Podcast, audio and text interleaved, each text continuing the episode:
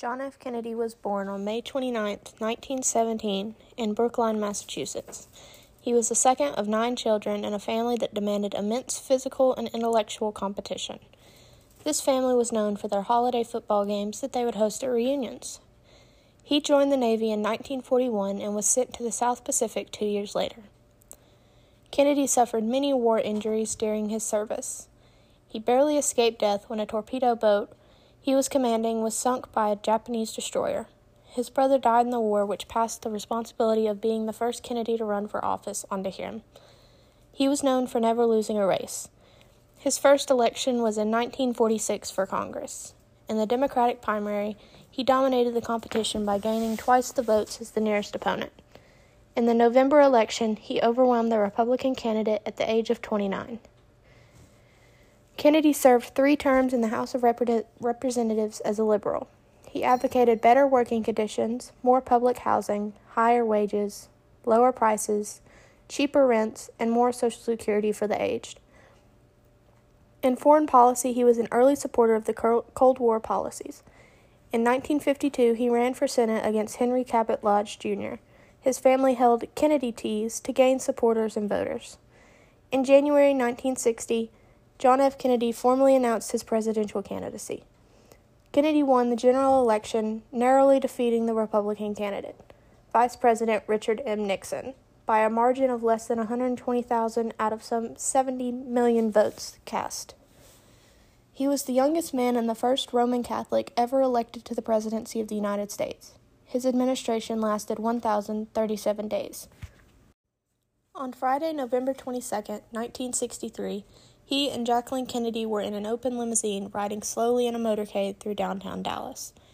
At 12:30 p.m., the president was struck by two rifle bullets, one at the base of his neck and one in the head.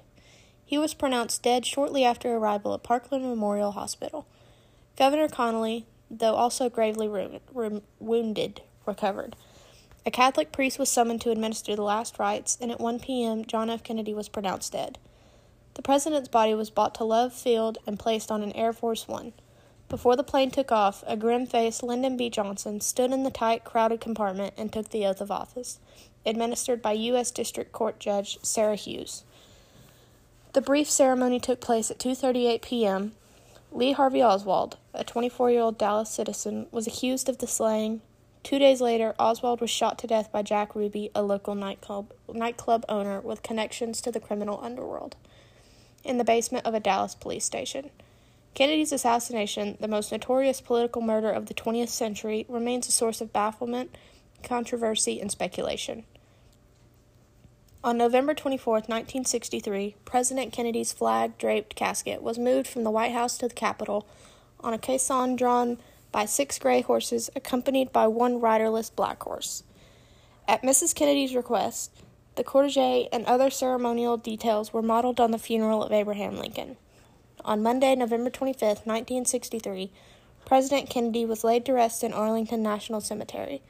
The funeral was attended by heads of state and representatives from more than a hundred countries, with untold millions more watching on television. Afterwards, at the gravesite, Miss Kennedy and her husband's brother, brothers, Robert and Edward, lit an eternal flame. The Warren Commission was a commission appointed by U.S. President Lyndon B. Johnson on November 29, 1963, to investigate the circumstances surrounding the assassination of his predecessor in Dallas, Texas, on November 22, 1963, and the shooting of Lee Harvey Oswald, the alleged assassin, two days later. From December 5, 1963, when it first met, to September 24, 1964, when it submitted its findings to the President, the Commission took the testimony of more than 550 witnesses and received more than 3,100 reports from the FBI and Secret Service. With a single shot from Oswald's rifle, a 6.5 millimeter bullet pierced Kennedy's suit coat from the rear before puncturing, his body to the right of his spine. The bullet exited Kennedy's body through the front of his neck below his Adam's apple. The bullet, later called Commission Exhibit 399 or CE 399, then punctured Connally's back, shattering his fifth right rib bone. After exiting the front of Connally's chest, the bullet shot through his right wrist, breaking one of his wrist bones, before burying itself beneath the skin of his left thigh. This was known as the single bullet theory. This bullet was recovered on a gurney that was beside the one that Connally was laying. From the angle of the wound to Kennedy's head, many believed that the Secret Service agent George Hickey Jr. had accidentally fired a round from his AK 47 after hearing the second shot and grabbing it from the bottom of the passenger seat.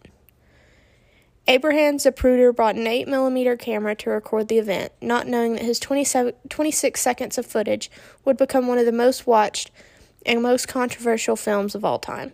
The single shot and the responses of Kennedy and Connally to the bullet were captured on frames 210 through 225, and an even more shocking event occurs at frame 313. In it, the silent film shows that the back of Kennedy's head burst open as the second shot hits him near the base of the skull. Numerous reenactments, computer analysis, and researches into the Zapruder film and other evidence have lent considerably considerable credibility to the single bullet theory.